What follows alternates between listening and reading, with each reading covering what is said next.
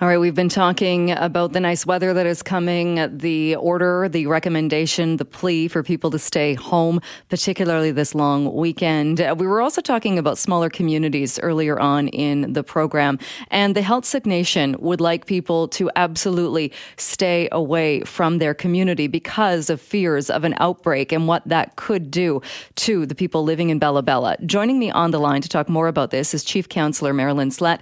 Uh, Chief Councillor Slett, thank you so much for being with us. Thank you. Uh, I, I, know you've already had some instances where people have tried to stop, whether it's getting supplies or to access the area. What have you had to tell people? Well, we, we have a bylaw that we have uh, enacted under our self government, under our GWE laws. And uh, we've let them know that uh, we're not permitting um, non essential visitors to visit our community at this time.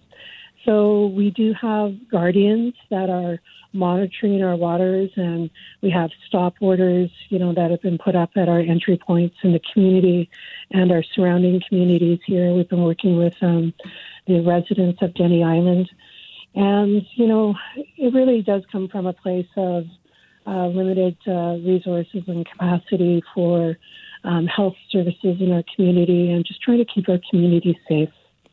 And now you, the, the Heiltsuk issued the bylaw, I, I believe, was it March 27th? Have you had many people trying to come there and visit since then?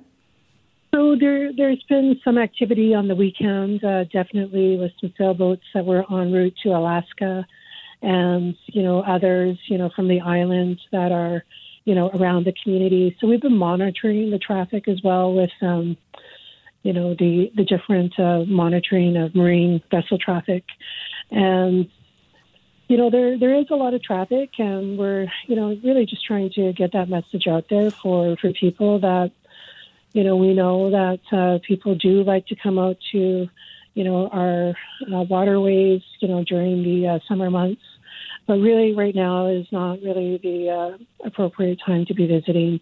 We've got you know elders in our community that we're trying to. Um, you know, keep safe from uh, COVID 19 and, you know, limited resources here. So it's out of, you know, a place for, you know, certainly everyone to, to be safe, including, you know, people traveling, you know, right now. Mm-hmm. Uh, what has the response been when you've told people that have tried to maybe come and get supplies or tried to dock uh, in that area? What has the response been when you've said, no, please don't come here? You know, most people, you know, are, responsive and, and understand. And we understand people have, you know, certainly basic needs. So, you know, I know our neighboring community provided, um, you know, the delivery of groceries, you know, to their vessels and, and that sort of thing. So, you know, like I said, it's really coming from a place of, you know, um, well being for everybody.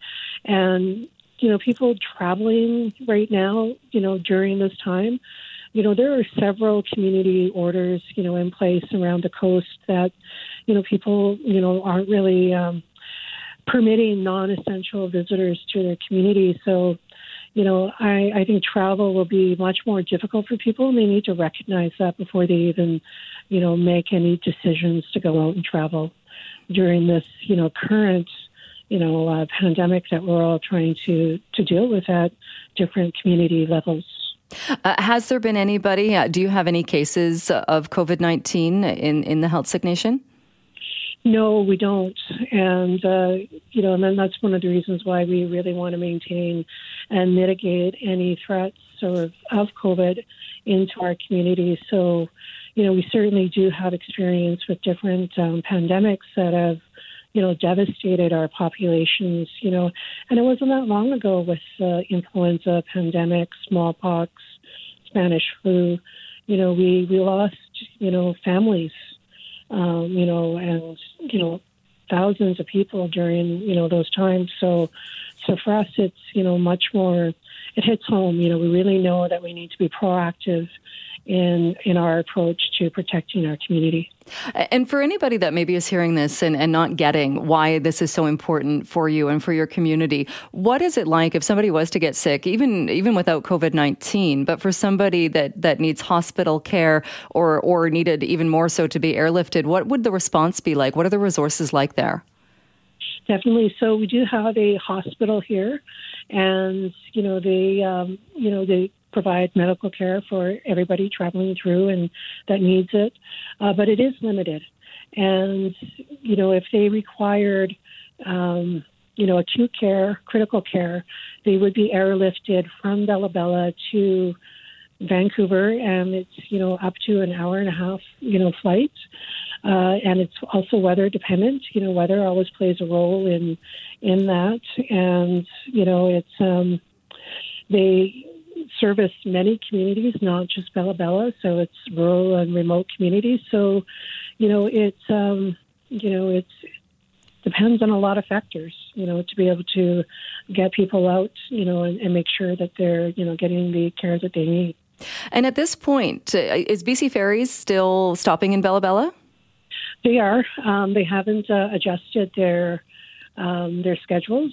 Um, I do believe that they've put some measures into place around uh, essential travel, and you know we certainly recognize and, and, support essential travel into our community. We have, like I said, the hospital and, and a health center in our community, and we have mission critical staff with you know um, nurses and doctors and other people that are providing care in our community. So we always want to, you know, certainly support their um, travel and their stays in our community. And it sounds like these are all measures that are, are going to help, hopefully, in keeping this virus from ever getting to that area. But if it does, do you also have contingency plans, medical plans in place? So, certainly the um, the hospital has a transport uh, plan that they are uh, formulating in terms of getting uh, patients out of the community. Um, and we also, as a community EOC, have a secondary site that we're preparing in terms of a surge protocol uh, should an overflow uh, situation happen here. All right. So we will leave it there. Uh, Chief Councillor Slett, uh, good to talk to you. And uh, thank you so much for joining us and explaining the measures and why they're needed to keep everyone safe. I uh, appreciate your time today.